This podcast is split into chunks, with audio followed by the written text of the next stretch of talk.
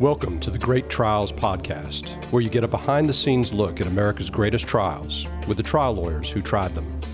God forbid that we're on a plane and we know the plane's going down and there's nothing you can do. This was just like that. Because there wasn't, it wasn't like there was a runway that she was going to be able to slow down the vehicle. She had to hit something somewhere, somehow. Please rise. Court is now in session. All right, this is the Great Trials podcast, and this is your host Steve Lowry, along with the Yvonne Godfrey. Yvonne, it sounds like you've got some family in town. How did you know? Did I tell you that, or did you just see me being distracted? I could see you being distracted, and you said your brother had some uh, some uh, uh, suggestions for the show. I do. I brought. Uh, they're my free labor um, to do help me do stuff around the house um, hang up TVs, that kind of stuff. So, and also to see them. I mean, I like them. Yeah. Yeah. Well, of course, to see them, but the free labor doesn't hurt either. Right. But I've kicked them out outside um, for the podcast. you didn't, you didn't want the audience there uh, watching you as you, as you uh, do the show. Right. I want them to listen. I want them to, to uh, download, rate, review, subscribe. Yes, absolutely. yeah, as I'm losing my voice. Yeah, absolutely. Uh, I can't forget to tell people to, uh, if you can, yeah. if you enjoy the show, go on and uh, and rate us and uh, and review us and and uh, subscribe to us. Yep. Um, well, let's go ahead and let's inter- introduce our two uh, great guests from Los Angeles, two fantastic attorneys. Uh, and uh, I'm going to do my best. I, we, we, we got a primer on, on how to say the names, but I want to make sure I don't screw them up. But uh, I'm going to introduce Garo uh, Mardirossian and Armen Ak- Akaragian. Perfect. Look at that. So, and uh, and they are uh, lawyers at, at Mardirossian and Associates in Los Angeles, California, and you can look them up at garolaw.com. That's G A R O law.com. Welcome, guys. Spoiler alert, soon to be Mardirossian Akaragian. Well, you know, and I, that was another thing I, I meant to ask because I can see on our on our Zoom camera that you've got uh, Mardirossian and Akaragian. Uh, listed there. So I was wondering if there is a firm name change coming soon. It is. It is. Well, great. We haven't yet, uh, you know, announced it, but uh, you're the first to know. Yeah. Well, oh, and, that's and great. now our whole audience knows it's it's out there in the public now. Perfect. Congratulations. It's, it's yeah. news to me. No, I'm just kidding. Yes. right. Right well, congratulations, guys! And um, so we've got a really, uh, really fascinating case to talk about here. This is uh, from the, uh, I'll just say, from the Toyota sudden acceleration uh, litigation, and this was the first uh, state bellwether case that was tried uh, in the. I know in California it's called the JCCP. And that's sort of the equivalent of the of the what's in federal court of a multi-district litigation where they consolidate uh, litigation involving uh, the same uh, issue against the same defendants, and um, and so we'll talk about that. But let me first uh, let me first introduce uh, you two and talk a little bit about your background, so everybody knows uh, everybody knows a little bit about you. So, Garo, I'll start with you. you started practicing in 1981, have had multiple uh, multi-million dollar recoveries, especially a, a number against, um, uh, I would say, against uh, police departments and sheriff's departments uh, for um, uh, police negligence or or um, brutality cases, we would call them. A number of product liability uh, cases like, this one here, and had just some tremendous results. in 2001, you were named by the Consumer Attorneys Association of Los Angeles as Trial Lawyer of the Year and uh, in 2010, where the uh, was the president of the uh, Consumer Attorneys Association of Los Angeles, and um, as we were talking about a little bit before, Garo, you uh, before you became a lawyer, and I think when you were in high school, you uh, uh, worked as a mechanic, and uh, and that sort of gave you your first uh, intro to. Uh, vehicles and and and and defects and things like we're going to talk about in this case. Sure. Yeah, my dad had a garage, and we still own the garage about uh, five miles from here. And before that, he had a gas station about four miles from here. And so I was a gas jockey for many years. And then when we got the garage, I was a helper there, wrote most of the estimates for body shop work and, and worked for on vehicles. I did anything from, you know, changing alternators to water pumps to, you know, tearing apart engines, putting them back together. Just took one apart uh, three months ago. Took uh, an engine out of a 67 Corvette uh, because we had a uh, thrust bearing that had spun, and I wanted to keep the original engine. And right now it's in Chicago, getting a special uh, bearing uh, put in. So yeah, and I also uh, was a um, a smog detector. Right, I uh, right. had a license as a uh, so I, I could do uh, certificates on cars.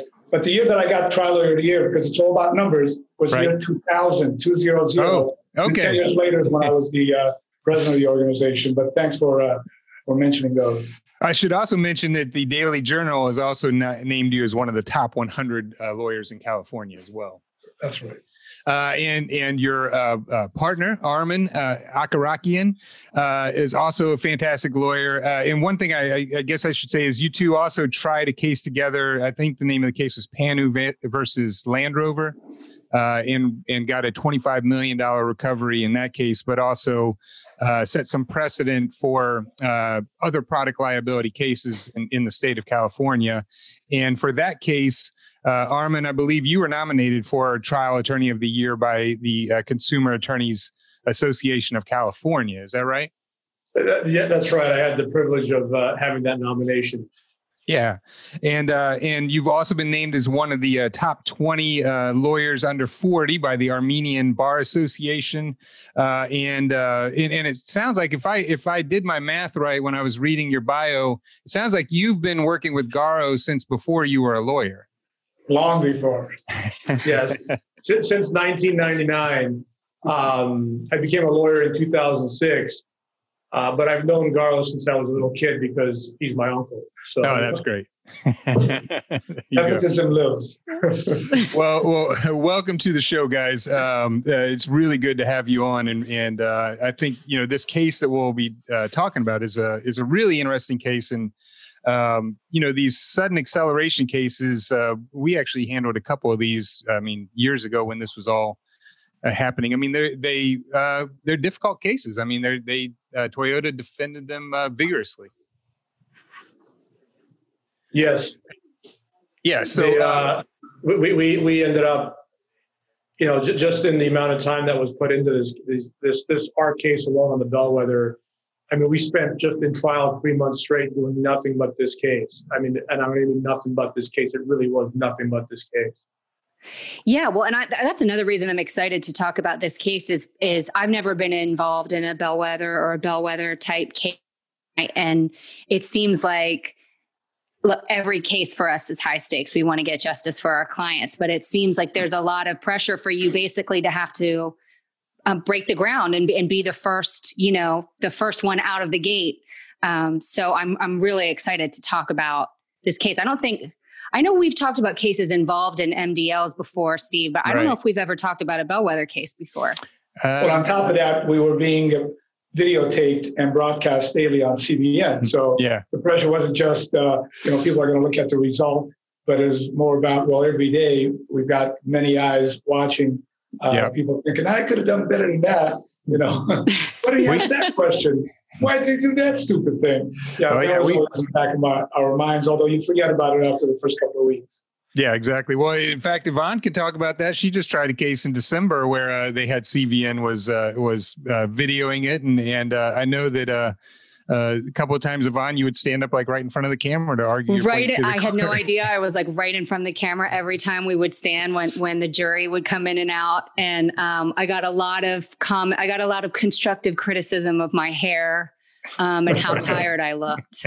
Um, but that's how trial goes. yeah, that's right. That's right. Well, uh, well, the case that we're talking about is uh, it is uh, Uno versus Toyota.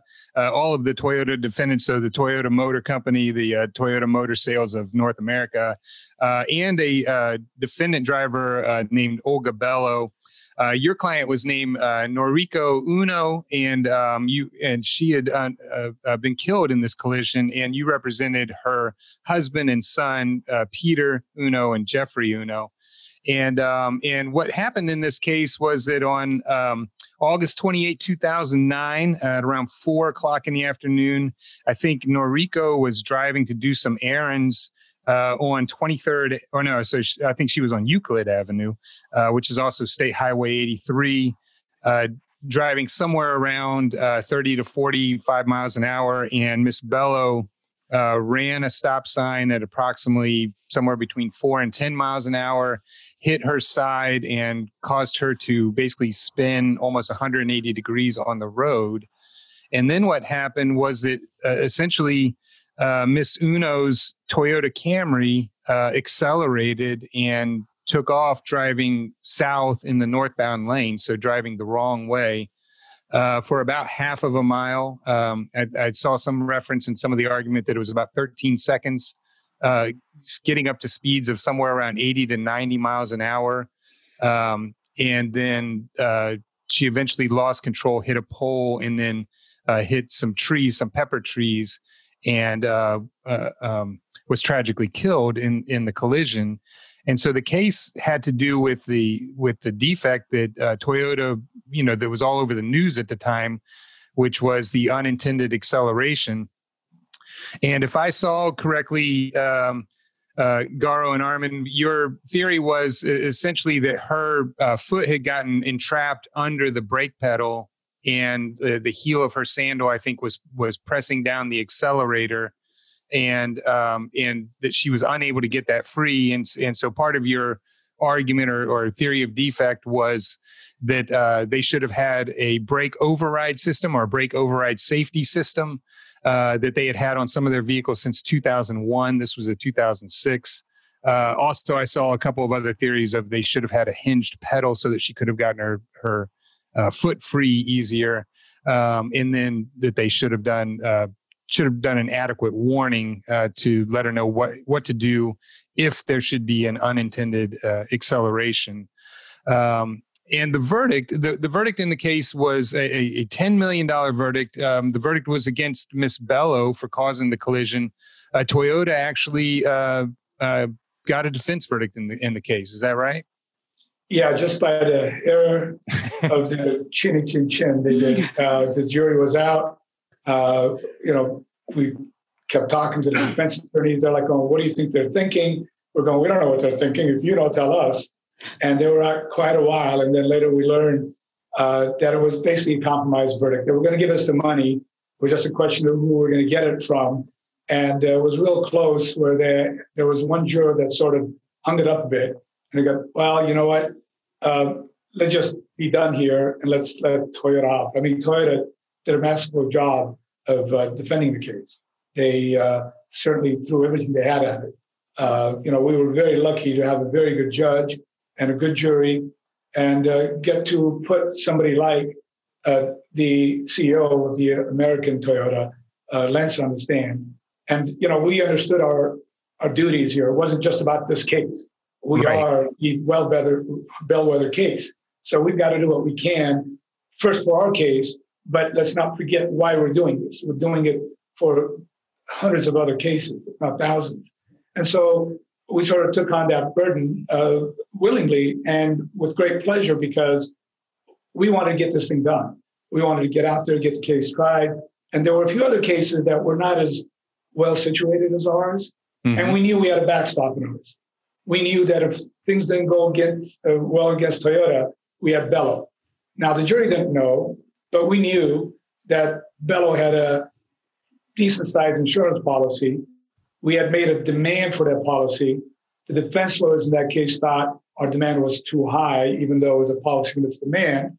And that was the best thing that could have happened to us. Now we have two defendants with deep pockets that our clients were going to get well served no matter what happened. Okay. And the chances were slim to none that we were going to get defense against both. Right. So some could say uh, that made it easy. Yeah, maybe, but this was still a knockdown, uh, drag out fight to the end. Uh, both of them argued they did nothing wrong. It was all about this woman that had a host of medical issues, from being a survivor of double mastectomy to having all sorts of internal organs that were failing. And she was also a diabetic. And so she had issues with diabetes, and as we know, you could uh, pass out if uh, your insulin level level drops down. And uh, that was their theory that this was not about anything other than misapplication of the pedal. She right. thought she was pressing the brake, but she was pressing the accelerator. And uh, so it's all her fault, and she's dead. She can't talk about it. As you might already know, we haven't talked about yet. The best evidence we had, other than myriad of witnesses that we'll go over in a bit, I guess, when we have time, because we prepared a three dimensional model. We yeah. had boatload of boatloads of three dimensional models in this case. Everything from the entire half mile done three dimensionally, all to scale. Uh, a brake override system where the jury could see what happens. And we called it the boss, it was the boss over the accelerator. The defense wanted to call it brake override system. They hated the word boss because we'd say, let the brake be the boss over the accelerator. Right. Why not? What's what's wrong with that? Well, they came up with a thousand reasons why that's not so smart, but they were wrong. Uh, unfortunately, in our case, it didn't matter a whole lot because, like I said, the jury was had a number in mind and they were going to give it, and they were sort of hung up as Toyota. And remember, at this point, we also had Toyota in on punitives, right. which would have made it really sweet. Uh, and that was a big deal to advance the case that far, defeat all their motions to prevent us from taking the deposition or the putting their CEO on the stand, prevailing on all that. And now we, we got to try the case for three months. You know, we had our own offices uh, leased in the building, trial in the courthouse. And so we slept there many nights and uh, we worked hard and uh, we got a fairly decent result for the family we were disappointed that we didn't nail Toyota, but we got enough on Toyota that the next guy that tried a case, right. and the ones after them, used what we had uncovered to do the right thing and get some justice for uh, victims of these uh, these uh, SUAs.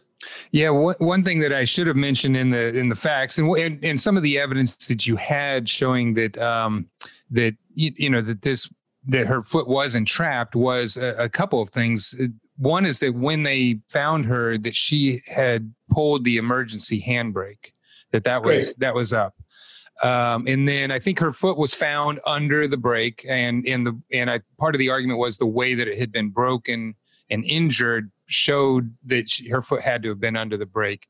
Uh, I mean, of course, the defense uh, contested that, um, but then I think you also had some pretty good eyewitness testimony uh, people who saw the brake lights come on and off like she was trying to use the brake and um, and saw her conscious and I think they described her as horrified uh, in trying to control the vehicle as it's speeding down the roadway. So you had pretty compelling evidence of, uh, you know, from eyewitnesses and um, in uh, evidence found at the scene.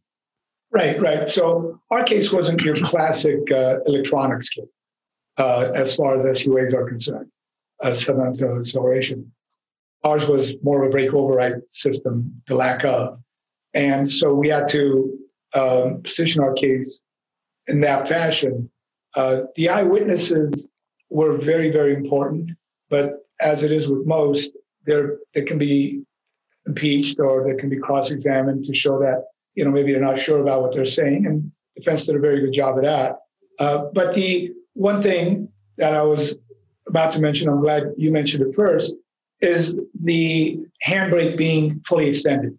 Now, they had an argument for that too. Uh, number one, because of the acceleration deceleration forces, uh, the handbrake miraculously came up on it, which didn't make a lot of sense, but that was, was something good. they advanced. What the heck? They'll yeah. throw it out in case somebody buys it. but also that maybe the emergency personnel thought that the vehicle might still be in a position where it's unstable or might roll before we get in there and try to extricate this woman. Let's pull the handbrake, which is a more reasonable argument. Right. And I think many people may have thought that. Although, you know, the eyewitnesses we had seemed to uh, help us tremendously.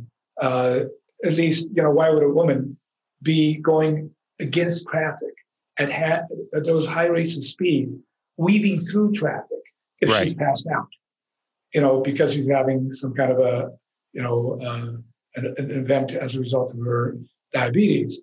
And then in the, at the last moment, she saw an SUV heading towards her. A woman driver, uh, Camille Brandt. Camille had uh, five of her children to car. So that head on would have meant a lot more than just Noriko Uno dying.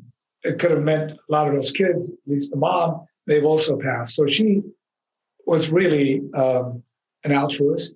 Uh, yeah. She did the right thing. It took her life, unfortunately. She steered away. Uh, just as an aside, as, as these things happen, Camille Brandt, we later found out, was married to Brian Brandt, who happens to be a very good PI lawyer here in town, uh, mainly the Upland area. Uh, and it was like, wow, you know, she saved your wife and your kid's life by the last moment steering away and running into the, you know, tree. Oh my goodness. Wow. I think it's also important. This is something that you mentioned earlier, but um, especially in talking about the defenses of the case and blaming Noriko's medical condition or something else that she did that she did wrong.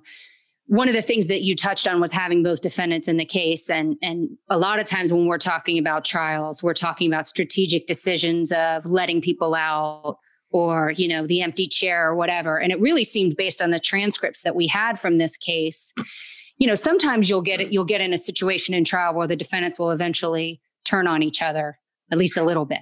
Yeah. but it really didn't seem to happen that much in this case. They just seemed 100% committed to blaming noriko.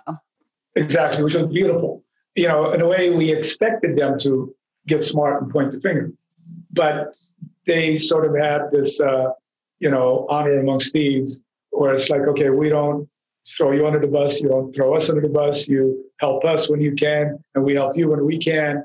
So Toyota helped them when it came to damages when they could, and uh, they helped Toyota uh, when they could talk about diabetes and her being in a shock and, and not being in control. So, uh, but in the end, um, the jury saw right through that. And uh, one side or the other side were going to get slammed.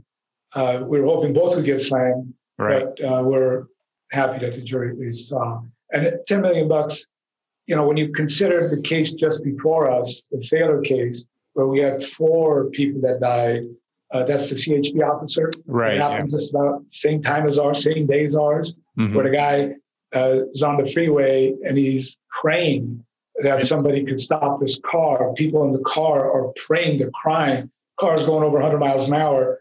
Finally leaves the freeway, crashes, and it burns. And that case got settled for two million five hundred thousand per wrongful death for a total of 10. So we had one 66 year old woman that had three to five year lifespan remaining, and we got 10 million, we did okay. Yeah, yeah absolutely. I, adult adult son at that point. I mean, I mean that's a terrific verdict. Yeah. Well, in that that other case, they also, if I remember right, they didn't they have cell phone um, where they he was basically talking on the cell phone with how can I stop this car? Absolutely, or nine one one. They're they're they're asking for you know direction. This is a CHP officer that have tremendous experience in how to handle a vehicle, how to bring the vehicle to a stop. And, you know, but because of the pedal being trapped by the floor cover, the floor mat, uh, you know, who would have thought that? And he's thinking, looking around, hitting the brake. The brakes were red hot. It actually caught on fire because the brakes were uh, red hot. And uh, it's just super, super unfortunate. Uh, uh, but hopefully, our case was at least able to bring out a lot of their defenses and how to try to defeat them and I think we were fairly successful in dealing with most, uh, but we did have the backstop. We did have Bello that we could point the finger at. And Bello, you know, had her own story where she said she came, she stopped, she looked, she went, and, you know, she came out of, supposedly our lady came out of nowhere, and uh, we should have seen her, you know, proceeding. Uh, but that did not resonate with the jury, I don't think. Okay, that that was a little confusing. I, I thought that she was claiming that somebody else had hit her or something and maybe knocked her into your client. But it, but you're saying she was talking about your client. Yeah, there wasn't any other car involved. Uh, what's was unusual is that how does our car, and maybe we get a chance, we'll show you our 3D, 3D model, because this is a uh, four lane highway basically with a huge center median, about 40, 50 feet wide center median.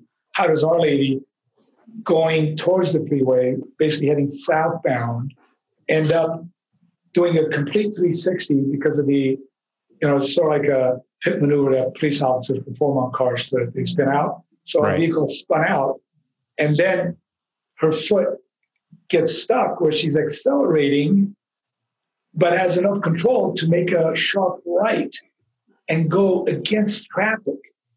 And it's, you know, it's a highway. People are going 40, 50 miles an hour heading straight into her. And she's avoiding them uh, until the end, until the end. But that was rather peculiar. Like we were thinking that maybe she went down a little further, then went across. Uh, and this was also a center median that they use uh, equestrian events, where there were horses that would go up and down this while back. And so it was really wide and it's dirt, and you couldn't really see markings that would prove that we didn't go through the center median. We were able to determine that no, she didn't, that she actually stayed on the road and on asphalt, but made that hard right to go around. So as we, you know, when you have questions to ask us about this, we can grab the camera and show you this entire model.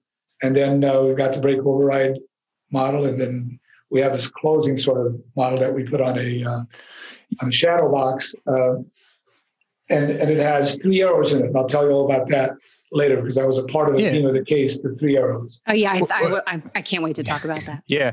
Well, I, I wanted to go ahead and talk about it because so we, you know, we're a podcast, and uh, so th- w- I'm going to do my best to describe everybody what we're seeing. But you've been kind enough uh, to pull out in your conference room several of the models you use for the trial, and what's sitting right in front of you looks like a 3D model of the scene where the uh, collision happened.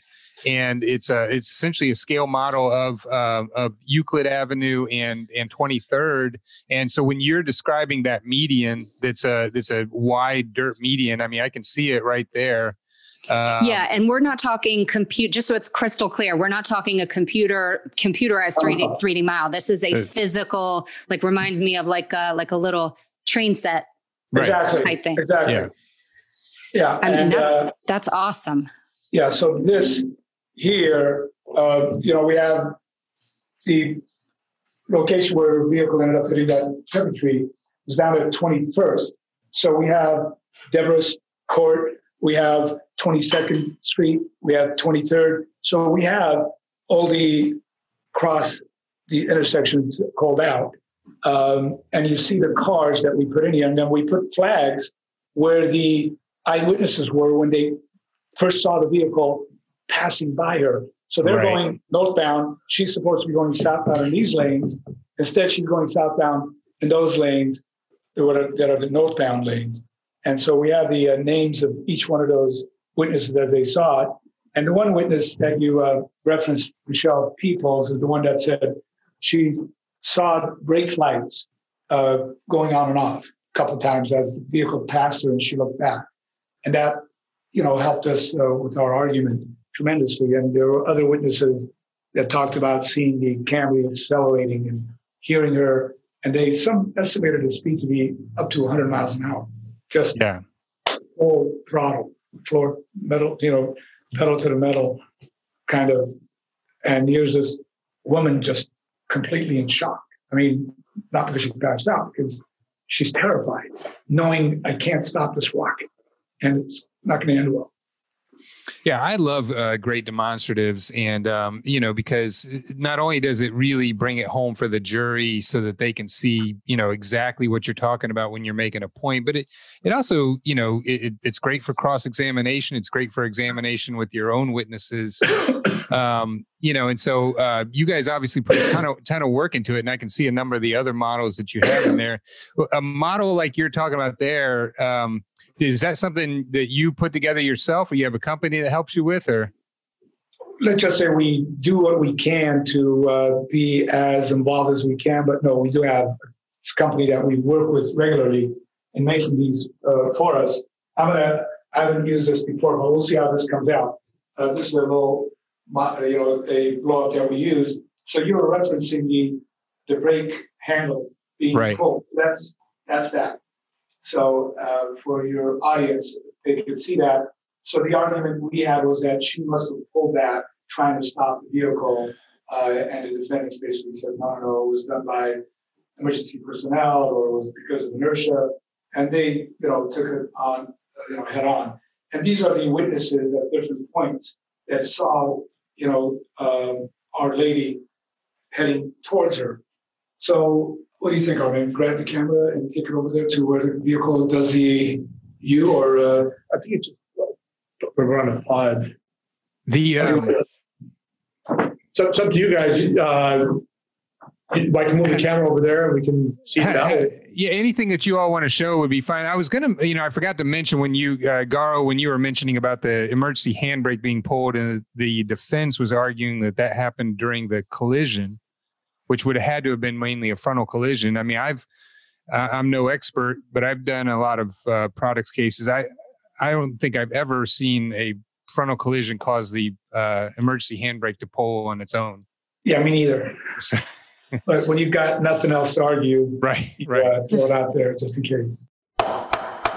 All right, Yvonne. This next company that we're talking about is literally a company that has been with our firm since the beginning. And I don't think we could survive with because every time we go to trial, we always have Bob or Liz or one of the other technicians who is helping us do our trial presentations. And I'm talking, of course, about legal technology services. And you can find them at ltsatlanta.com. Yes, they do all things visual. That's their big tagline. And it's definitely true. They have saved our bacon so many times and can help you out with so many more things uh, that you might even, you know, not even think about. I mean, they can help you with demonstratives for trial, they can help you with video depositions, day in the life videos, stuff for your website. settlement videos, witness statements. I mean, literally, it is anything technology based, or as Yvonne already said, all things visual. They are huge at helping with demonstratives that we put in front of the jury. They are friends of the firm and have just done tremendous work for us over the years. So pick up the phone or get on the computer and look up Bob, Melanie, or Liz at ltsatlanta.com. And you can also call them at 770 554 1633. That's legal technology services at ltsatlanta.com. And Steve, don't forget, we have a gift for our listeners. Oh yeah, I totally told you to remind me, and I totally screwed it up. So yeah, so what I forgot to tell our listeners is that um, if you mention the Great Trials podcast when you call into Legal Technology Services or write into them, uh, they will give you ten percent off of your first job. So mention the podcast, Great Trials podcast, and uh, they will give you ten percent off of your first job. And again, that is ltsatlanta.com. Legal Technology Services. Uh, give them a try. So for this big scale model that you all have that I I said reminded me of like a train set type thing. Did you have that was that basically in the courtroom the whole time or were you bringing that in and out? What you're seeing right now, which is probably 14 feet long, in the courtroom was about 18 feet long. So there was another piece that we chopped up because we ended up we we ended up putting this on a wall in one of our offices. Oh, Uh, cool. we Yeah. yeah. throw it away. So we had to make it a bit smaller to fit the wall. Uh, but it was in the courtroom all the time, but often covered. So when Okay. the defense took over or when they knew we weren't using it with the witness, they were right on top of it to say, cover that thing, cover Yeah. that thing. But You you know, know, yeah, I mean it's always what? yeah. You're It always thinking, feels like a sort of strategic advantage when you've got the you've got the best demonstrative that everybody wants to use to explain something. Well, I'll Yeah. also say it's smart because I, I tried a case against Ford uh, on a it was a stuck throttle rollover case, and they had a model, a 3D model like that that they had with with uh, 23 you know explorers that were all in the different positions that it rolled over, and so when I got up to do cross examination, I started using their demonstrative and was showing how the expert was wrong, and they hated that. I mean, so I, I think you know That's covering covering It's it up. true. I mean, making sure you're the only one using it is a uh, is uh, you know definitely a good idea. Yeah, for them, and they they did what they could using our model, and Right. you know you, you can't say this is ours, you can't touch it. They, they, it's there, it's marked as evidence, and uh, and they, they did. Right. So- right. Yeah, It's really awesome. So some of the other models that you have in there, uh, you were saying you you have a uh, a a boss, a a brake override safety system. say again the brake override safety system. I was I was just uh, asking about some of the other models that you had uh, that that you have there with you um, that you that you might be able to show us. Yes, what we have is a uh, um, we have a throttle body uh, and uh, we have basically a carburetor and uh, a EDU electronic data recorder. Um, data unit or ECU, we have a brake and accelerator pedal. Uh, so our whole argument was that somebody somehow um, accidentally hits the accelerator and the throttle butterfly opens up, mm-hmm. the light sort of goes on, right? And then if you hit the brake, the brake, the light goes on, overrides the accelerator and shuts down the throttle body. So now right. the butterfly is closed. There's no more fuel going into the uh, cylinders. The car is not going to go anywhere. So. And, and, this was a uh, this was a 2006 uh, Toyota Camry, and and I th- I think I saw that you had evidence that at least on eight other models, I think over in Asia and in Europe, uh, they had that system going back to 2001. That's true. We uh, showed that in other countries, they, they had the Boss system. They just had not uh, put it in all their cars, and it could have been put in all their cars at a very low uh, cost to them, and they just hadn't gotten around to us. And she happened to be a victim of their delay. And what was their explanation for why they didn't put it in their um, uh, uh, vehicles in um, in the U.S. And, and, one thing I should say is, and I don't know, I, I didn't see whether or not they contested this, but um, the all they had to do to put the brake override system in was essentially make a a programming change that took up uh, very little space, from what I understood. So it wasn't it wasn't like they had to add a new part or to um, or or or to do anything like that. They basically just had to change the the programming in their uh, uh, electronic uh, control unit. It would take 15 minutes. yeah, yeah. It was it was as easy as uh, taking the car to the dealership, hooking up one wire to it to one computer, and the port for the wire that you hooked up is not like you got to take parts off the car. It is accessible underneath the dashboard because that's what they plug into when you do your smog check. It's called an OBD2 port. So right. they just hook up a cable to that, and within 15 minutes, they could have put brake override in this car. And the reason they didn't is there was a memo that went into evidence that uh, Garo had used while cross-examining Jim Lentz, the CEO. And of course, it was a uh, financial-based decision that if we start doing this to all our cars, then everybody's going to want it, and it's going to be a big tax on our resources. And that's exactly what the memo said. And that's what we ended up going to the jury on their death zone. So what would I mean? But it, if if all it was is a, essentially a, a, programming change, I mean, it doesn't seem like it would cost very much. So what, how, how is that a how is that a big cost to the company? Did they did they show well, evidence of how much it would cost them? Well, it was it's the admission of defect, right? Anytime right. you make changes to a vehicle, and now you're admitting that there was a defect. So now people that hadn't even thought about this issue now are going to say, hey, maybe my crash was as a result of this too and it'll just open the gates, as Toyota was afraid of, to many other cases that people probably never realized there was something there. Yeah. Okay. Okay. Yeah, yeah that was. Sorry, go ahead. No, no, you go ahead. Yeah, the, the, the memo says, and this was an evidence uh, that Toyota Motor has conveyed that their concern of focusing on it, it meaning brake override, as a safety feature could have a big impact potentially creating pressure for Toyota to retrofit all of their vehicles. This would have a negative impact on our resources at Toyota Motor Corporation. Oh, man. Yeah. So, did you get that in the first round of discovery? I'm just curious, or how hard did you have to fight to get that document? they, they, they produced hundreds and thousands of pages of documents. And uh, we, with other people that were on the uh, committee, uh, because Garo was on the steering committee and the uh, executive committee for the JCCP in California, all you know got together and reviewed a section of the document, and others reviewed certain sections. And so this document, I forget how it was found, but it ended up being one of the things that they fought hard on to keep out. And with uh, Lentz on the stand, he had to roll over because he was on the email. And so that was the reason why they also fought so hard uh, not to have Lentz show up. Since it was state court, you know, we faced an issue of how do you compel him? Well, luckily at the time, Toyota was in Torrance. So, we, Right. so we had subpoena power over him. So we issued a 1987 to have him show up.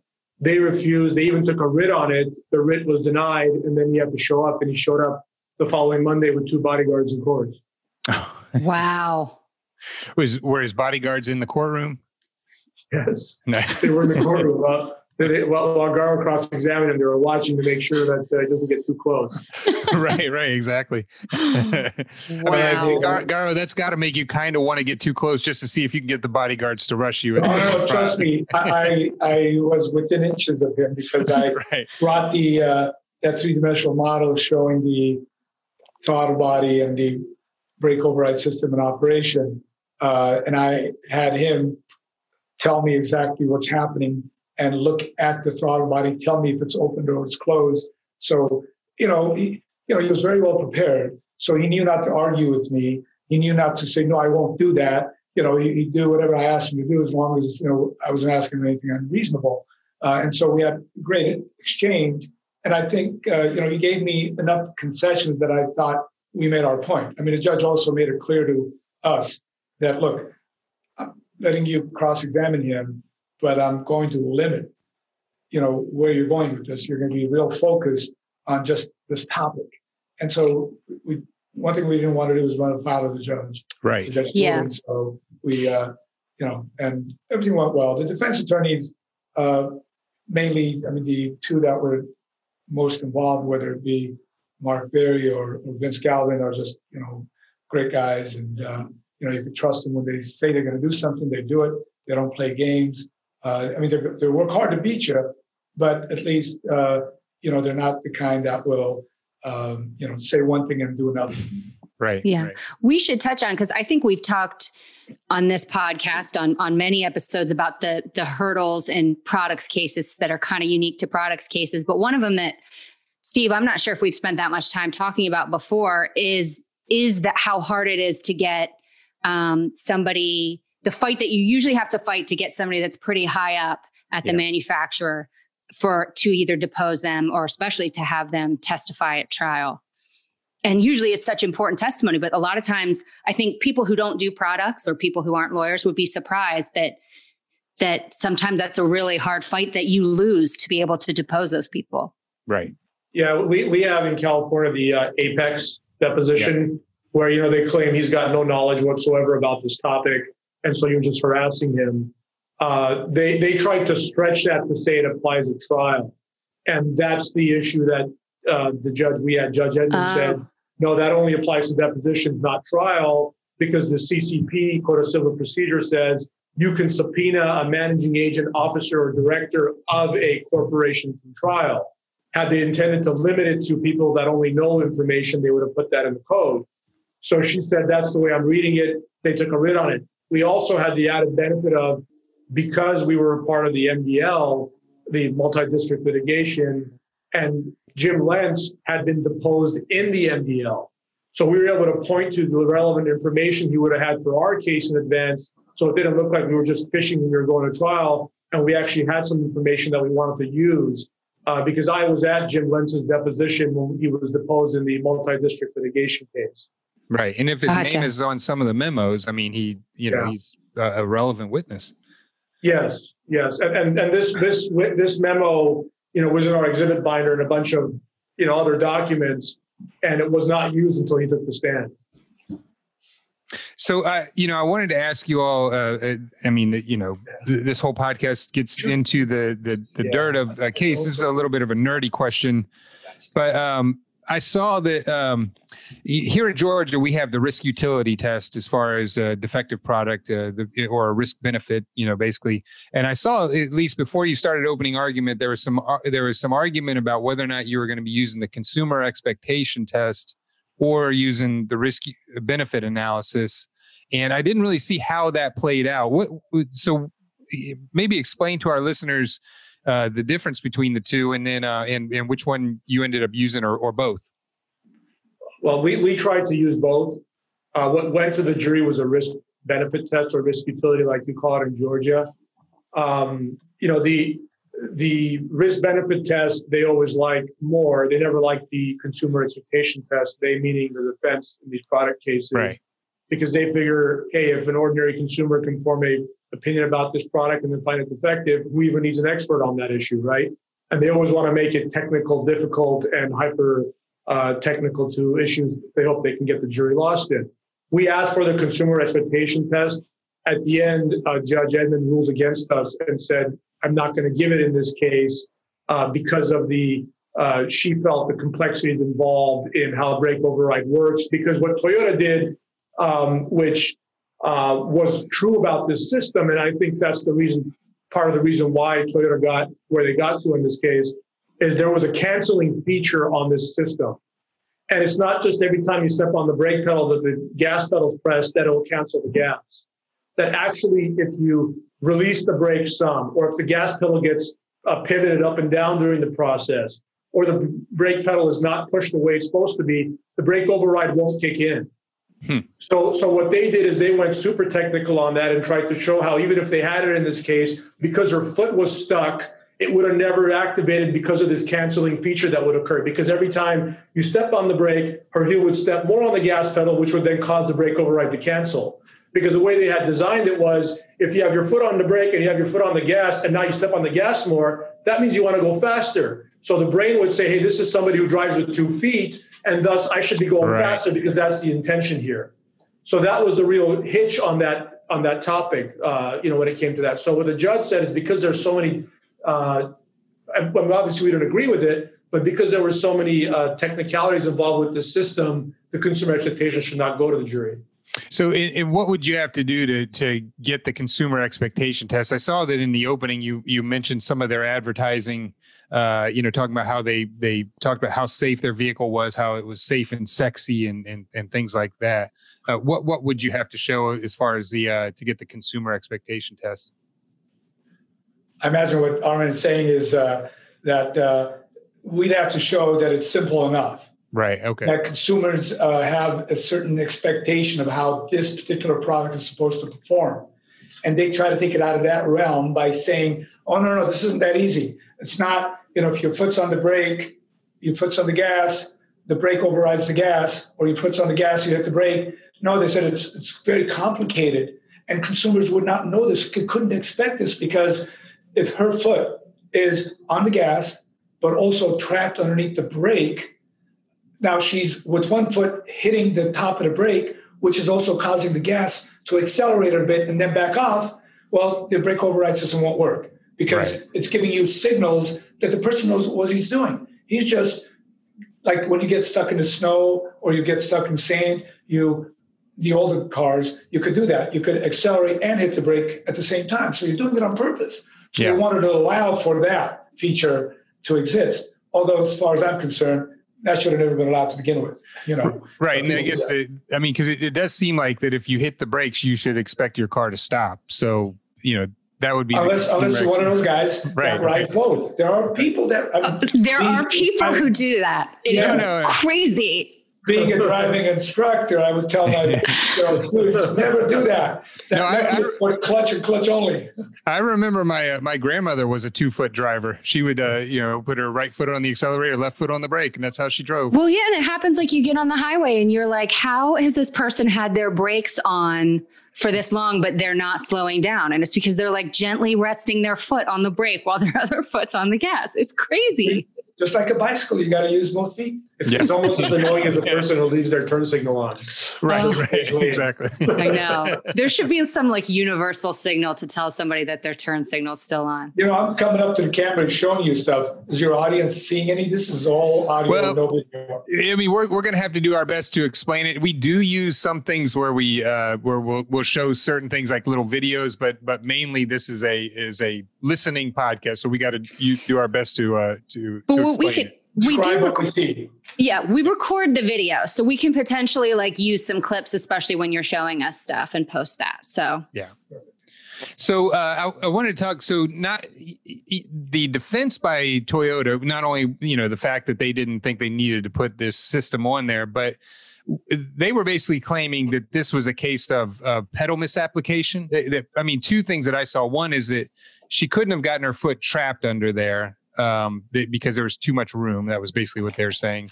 And then two, that that she thought. I mean, I guess they they were arguing that she thought she was hitting the brake, but was actually hitting the accelerator.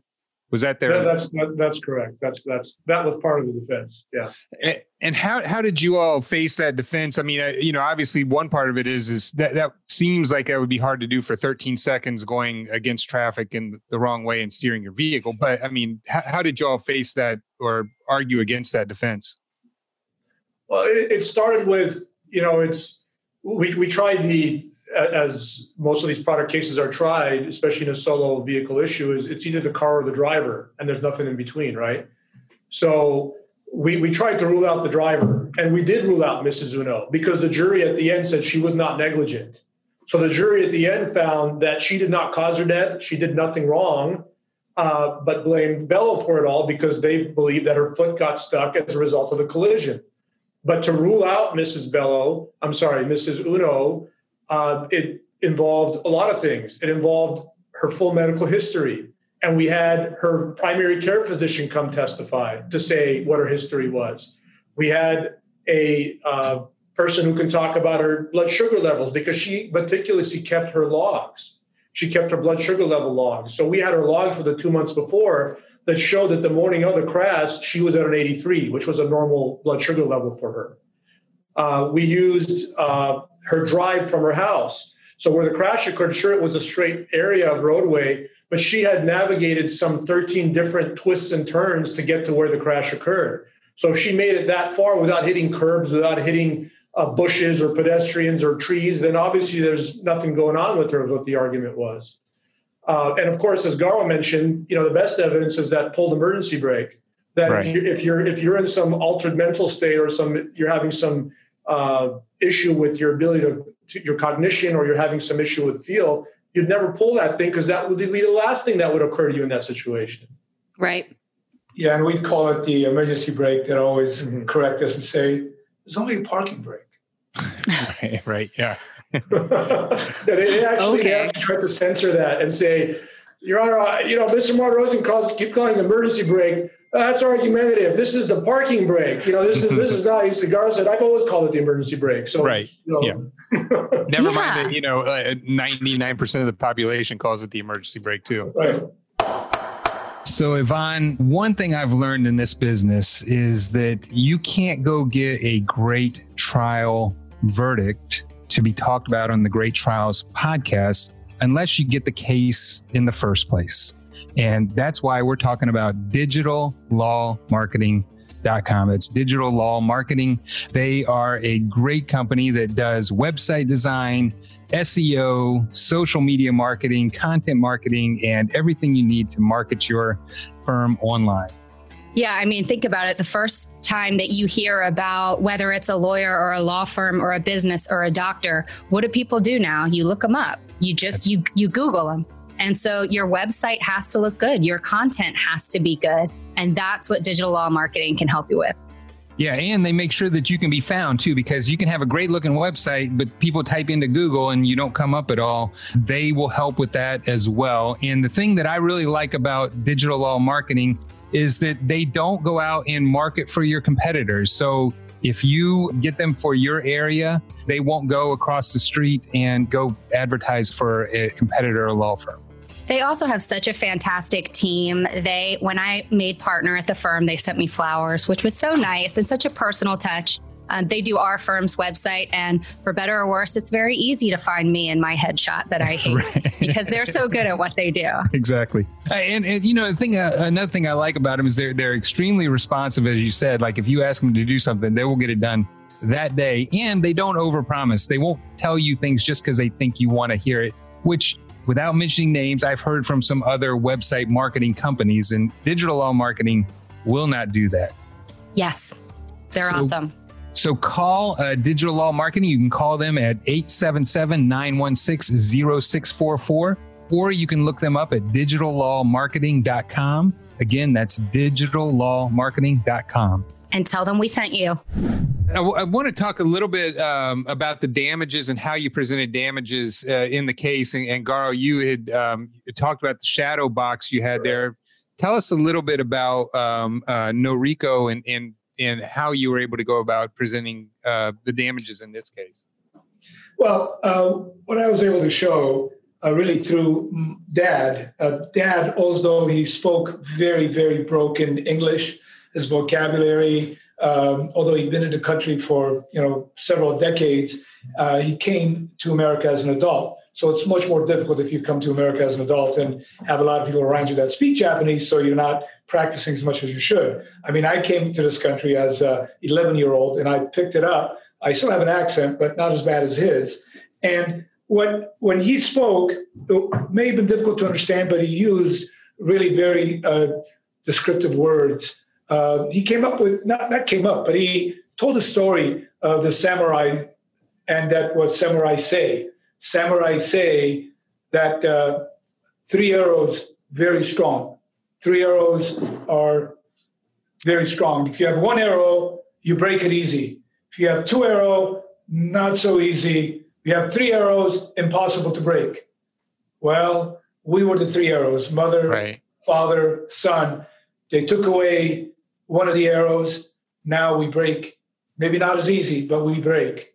And so that was part of the team. And that's why I use those three arrows. Uh, the mom was just, you know, your typical mom that doted over her family. She uh, took care of the books at the business. She would help buy whatever products they needed for the business. She um, was just a wonderful woman. Everybody that knew her that talked about her talked about what a wonderful woman she was. She was so special to her husband. Uh, I mean, they uh, met each other at a young age, and that's all they knew was each other. And now they had this son, Jeffrey, that they were so proud of. Um, and so it wasn't very hard to show a few of those pictures, and especially when you talk about the horror that she was experiencing for those last whatever it was 10 12 13 14 15 seconds a lifetime when right. you know you, you, know god forbid that we're ever on a plane and we know the plane's going down and there's nothing you can do this was just like that because there wasn't it wasn't like there was a runway that she was going to be able to slow down the vehicle she had to hit something somewhere somehow and to slow down or come to an abrupt stop and this kind of a stop there was no you know, slowing down. And so she hit that thing going 50, 60 miles an hour. And, you know, it was just horrible. Horrible what happened. Yeah, I can't it, imagine. It was, I mean, it's scary when you've got any kind of at least for me, it's scary when I've got any kind of unexpected car problem, even if it's not one where I feel like I'm, you know, hurtling in something that I can't stop. Just sort of anything that happens while you're driving and you, you know, you suddenly get a flat flat tire, your engine starts making a crazy noise and you're alone. Like any of that is scary. But to be in that situation, um, I I can't even imagine, you know, and, and clearly you know she's she's appreciating how perilous and the danger that's really there because she's navigating her car around people and obviously what she does at the end to sort of save other people's lives.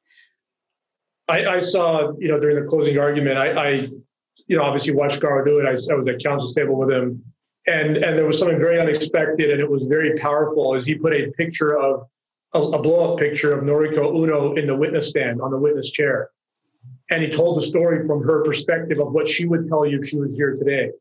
And so you look at her picture in the witness stand, and you have the handbrake, the emergency brake pulled up, and you have the photos.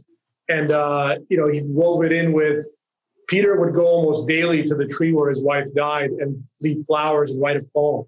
Oh, wow. And he would sit there, and people would come to him and talk to him about what happened, and and it was his way of trying to, as best as he could, uh, grieve, you know, and, and do whatever he can to try to get through the days. But he he was he he he took a even when he testified, he took a four by six picture framed of his wife up to the witness stand and put it in front of him as he testified. The other thing, which you know, obviously was a uh, you know was something that was powerful, is to say, look, she wanted everybody to know that she was trying to stop this car, and the way she's sending you that message is through that handbrake. So if she were here to speak to you, she would say look at the handbrake. Right. I didn't pull that for nothing. I pulled it for a reason to stop it, but this damn car wouldn't stop. If it had the brake override system, the safety system, I'd be here to talk to you. Yeah, yeah, that's powerful. I um I I just want to make sure that I mention this because um especially preparing for the different episodes that that Steve and I do, we read a lot of transcripts, trial transcripts. Um, but especially now that I get to see through the video talking to you all the the demonstratives that you have, it's really the I thought I mean all of the argument, but the opening statement in particular, I thought was really great and engaging, even without. Um, I was kind of impressed by how much you were able to explain and cover um, in a case like that, the, you know, every product's case is technical, but I think this one is even is is on the more technical side, and that was without being able to see your um, demonstratives, which are great. So just even reading it, I thought it was very clear and well done. So I just want to give you give you props for that. Thanks. I'm, I'm serious when I say Armen did all the work. I mean, I, I was basically the actor that, that followed his. Uh, okay, then, then just props for Armen. Yeah. Don't, don't, don't, don't believe him. Don't believe yeah. him. Don't, don't believe any of that. And, and, the acting is the hardest part anyway. If they don't like the actor, the movie sucks. So it doesn't matter. Right, right, right. good point. Good point. I mean, it is one of the, you know, the, the things that we talk about, especially doing products laws is, you know, as plaintiffs lawyers, it's our job to uh, simplify it as much as we can to make sure that the jury understands, you know, how these uh, systems that can be complex work. And um, and and Yvonne's exactly right. I mean, you really did a great job explaining, you know, how it works, you know, and and how it could have been designed differently, and and how they knew about it. Um, it it was very compelling. Um, one thing I didn't ask about is, it, you know, so in a case like this, were you able to get into evidence a lot of other incidents, like for instance the the the other case that we talked about um, we, earlier? We, we tried. We, we, tried we tried to. We had all the evidence for it, but um, we we because uh, the canceling on the brake override became a big part, and this was something that was never mentioned during depositions by Toyota.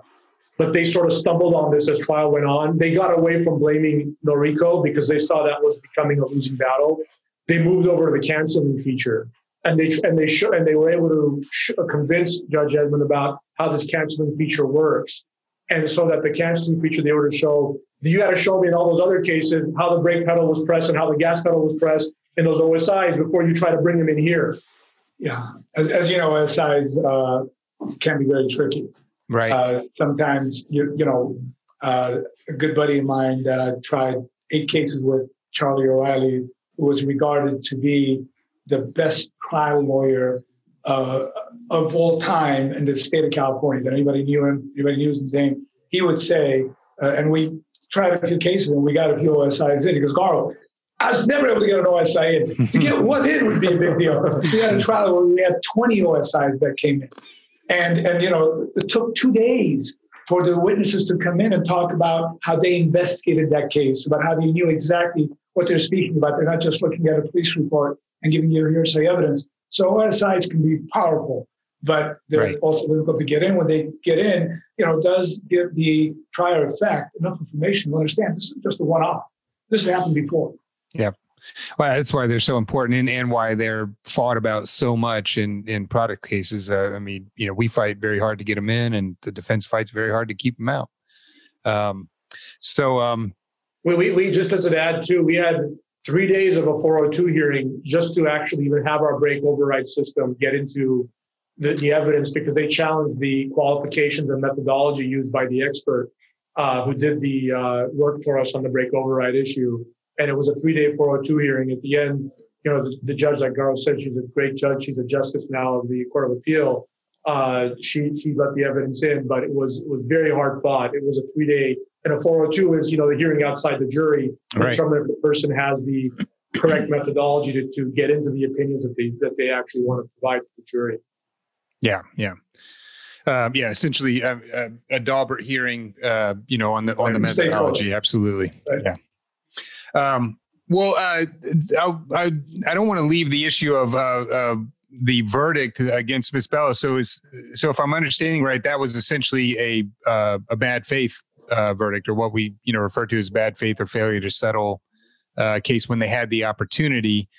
Did you pursue it? Uh, uh, uh, you know, in, in you know how we would normally do that is you get a verdict against her, and then somebody represents her against her own insurance company. Did it did it go through that uh, process? Yeah, what happened was uh, they basically posted the bond. they realized they were open on that. They weren't going to let her have her own bad faith case against them. So they posted the bond. So it was just a matter of them winning the appeal. Okay. And uh, just days before, I actually, we were down at the courthouse to argue the the appellate level uh, when we reached the resolution, and the family was uh, very satisfied. Hmm. Oh, great, great, great! That's uh, that's fantastic.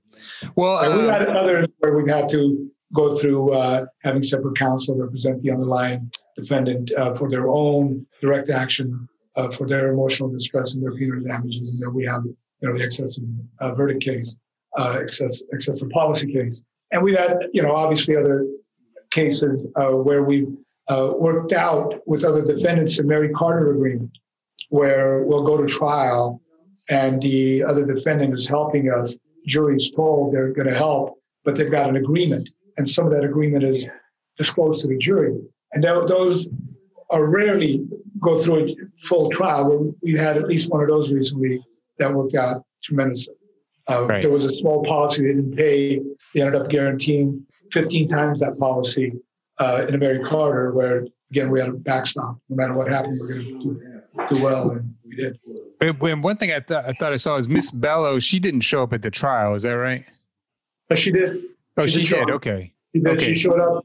She showed up the first day uh, for jury selection, uh, and you know she had a. She's. I think she had seven daughters, and her seventh daughter unfortunately had some mental illness, and she had brought her with her too. But she had clearly brought her for other reasons. You know, for sympathy, not for because she had no. Her daughter had no information whatsoever about the case. She was a passenger in the vehicle, but she remembered nothing because she was, you know, obviously had a difficult time remembering recalling because because of her mental illness.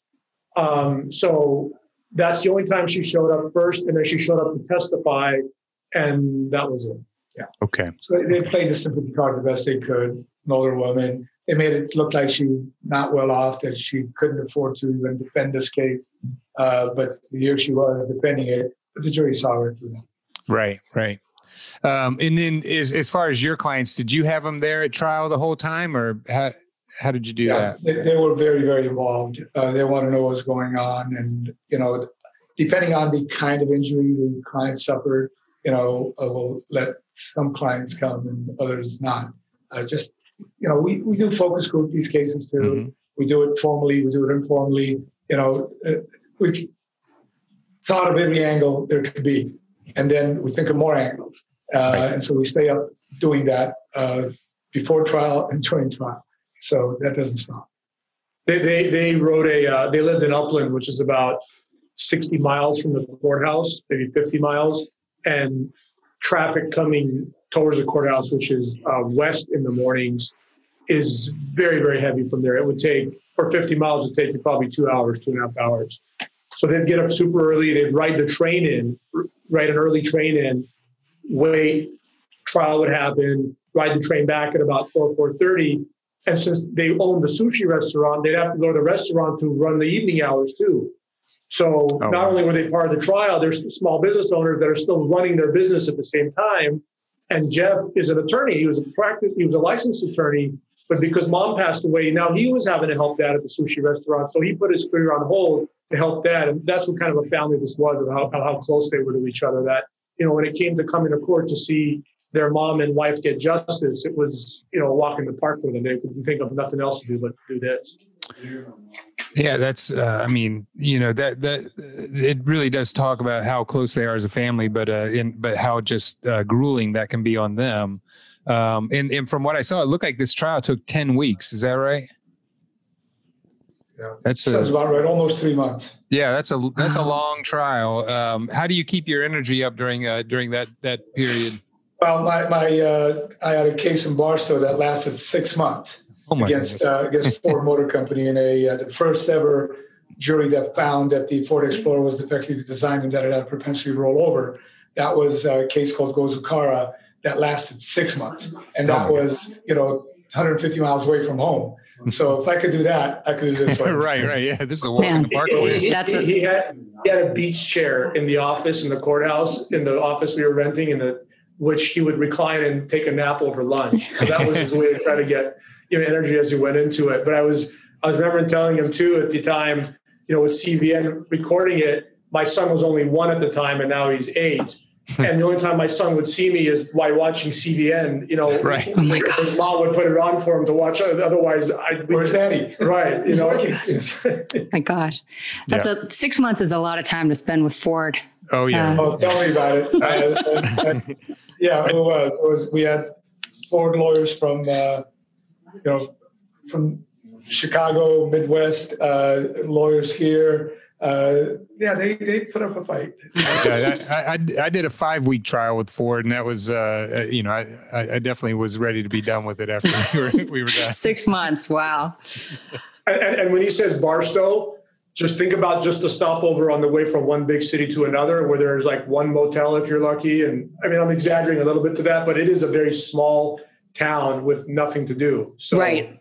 Yeah, uh, in, in the movie Too Fast and Furious, the guy actually says, "I ain't going back to Barstow." right. Goes back to Barstow. Yeah. Although I had another trial in Barstow that lasted four months. Oh, my goodness. Ford. So I did go back. I did learn from that. trial. So you're you're basically a local there. yeah, They all know you. they, they had a paper, they had a newspaper ad that said something about, uh, you know, local lawyer knows about Barstow or something. They had a, a neat column they wrote about it, about Barstow. I had a I had a guy that uh, actually we used his car. We he drove a 34 DeSoto, and that vehicle had the space design uh, roll cage incorporated Right. inside the vehicle. So you know we we knew how to make roofs stronger all the way back in the 30s. Uh, and so he drove that out there, and uh, we'd be driving around. We got pulled over by undercover police because the lights on those things are so faded, and you can hardly see it. They, they thought we were robbing somebody and trying to hide and get away, and uh, we had to explain to them, uh, "No, this is really our car. right, right. we get around in this thing, and it's all original, all original, 1934 DeSoto Airflow."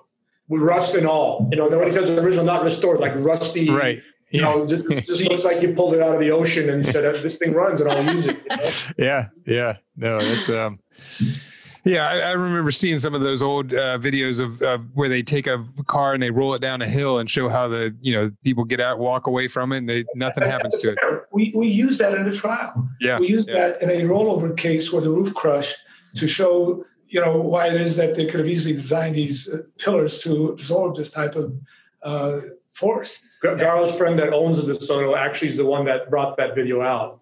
oh And, really uh, yeah, and they they got it admitted for the first time in a case against GM. Yes, GM, because the guy, our expert, was able to say, I worked at GM.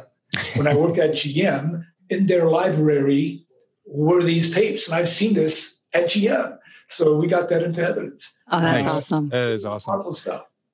Well, um, I, I, want to give you all a chance. This has been just a great time talking about the uh, the Uno versus Toyota case. But um, is there anything else that you want to make sure that the listeners know about the trial that we haven't had a chance to talk about? You know, I think we hit on all the major points that uh, might be illustrative of the important things that went on. Uh, in the end, it's all about, you know, loving your client, loving what you do, knowing you're doing the right thing, and uh, and you know, uh, just having a courtroom call the balls and strikes in a fair way and let a jury decide. You know, we have a great Yeah. system. Unfortunately, because of the pandemic, uh, we haven't had a trial uh, all year. We're not going to have one probably for at least another six months or longer. This has really put the damper on justice and what we love to do and try to get justice for our clients who are being deprived of it right now. Yeah, no, you're absolutely right. Um, you know, so we're hopefully we can uh, start getting back in the courtroom soon. Um, well, I want to thank you guys uh, for coming on the show. We've been talking with uh, uh, Garo Mart- Martisonian. Mart- Martirosian. I messed it up. I messed it up. I almost had it. Marty, Mar- Marty Martirosian. Rossian. Rossian. Rossian. Video of uh, Danny Glover trying to pronounce my name when he introduced Johnnie Cochran um, event. And and he says my name like six different times. In the end, he does just like you did, Martirosyan, Martirosyan, or Martirosyan. well, uh, I'm sorry for butchering your name. And and Arm Armen Akaragian. I got that one right, right? Yeah. That's right. um, and from the uh, the firm that is about to be known as uh, Mardirossian, Mardirossian, and Akaragian in Los Angeles. Exactly. You, you, almost wonder what is that? What, what's that thing mean, right? Like, what's that long? Is that on purpose, or is that you know done done to? It's a joke, you know. are you are you, are you going to stick with um, garolaw.com? Yeah, it's so easy. Uh, I, I think you should. yeah you know. yeah, that's what that's what I was about to say. I mean, to look to look up Garo and Armen, go to garolaw.com. So G A R O law.com. well, we, we want to thank you guys too, Steve and Yvonne. It's a great show. We've heard a lot. We've listened to you guys in the past, and you know, thanks so much for uh, having us here. Well, thank you guys for coming on. This has been really a fascinating case, and uh, and uh, thank you for sharing with us. Ladies and gentlemen of the jury, have you reached a verdict? Thank you for listening to the Great Trials Podcast. You can visit us online at greattrialspodcast.com. We realize in the show that sometimes we use terminology that not everybody would be familiar with, or that uh, we haven't uh, always explained every part of the jury trial process. So we've done two special shows one on legal terminology, and Yvonne, that's going to be hopefully not that boring. Uh, we, we, we've uh, included a number of people in that so that uh, we can make that more entertaining and a show on the jury trial process. And we've also put uh, links to uh, those episodes on our greattrialspodcast.com, as well as a uh, glossary of the legal terminology on the uh, website. Yeah, so check those out. If you have a trial you would like to be featured on the Great Trials podcast, or if you're a trial lawyer and you want to be on the show, or if you're just a person who has something that you want to say to us, please email us at info at greattrialspodcast.com. Note if you have something mean to say, we don't have email. Right, exactly. we only need uh, positive commentary. Yeah, we're fragile. Yeah. Um, you can also rate or review us uh, wherever you get your podcasts Apple Podcast, Stitcher, Spotify, Google Play, or wherever. Again, if you have something mean to say, um, our podcast is not available for review. We we also want to thank uh, the people behind the scenes. Uh, one is Taras Misher, who is our uh, uh podcast extraordinaire. Uh, he is from Podcast on the Go, and Allison Hirsch uh, from Capricorn Communications. She is a magician when it comes to putting these shows together and getting them scheduled. And this has been the Great Trials podcast, and we appreciate your time and hope you'll listen again. Thank you for listening.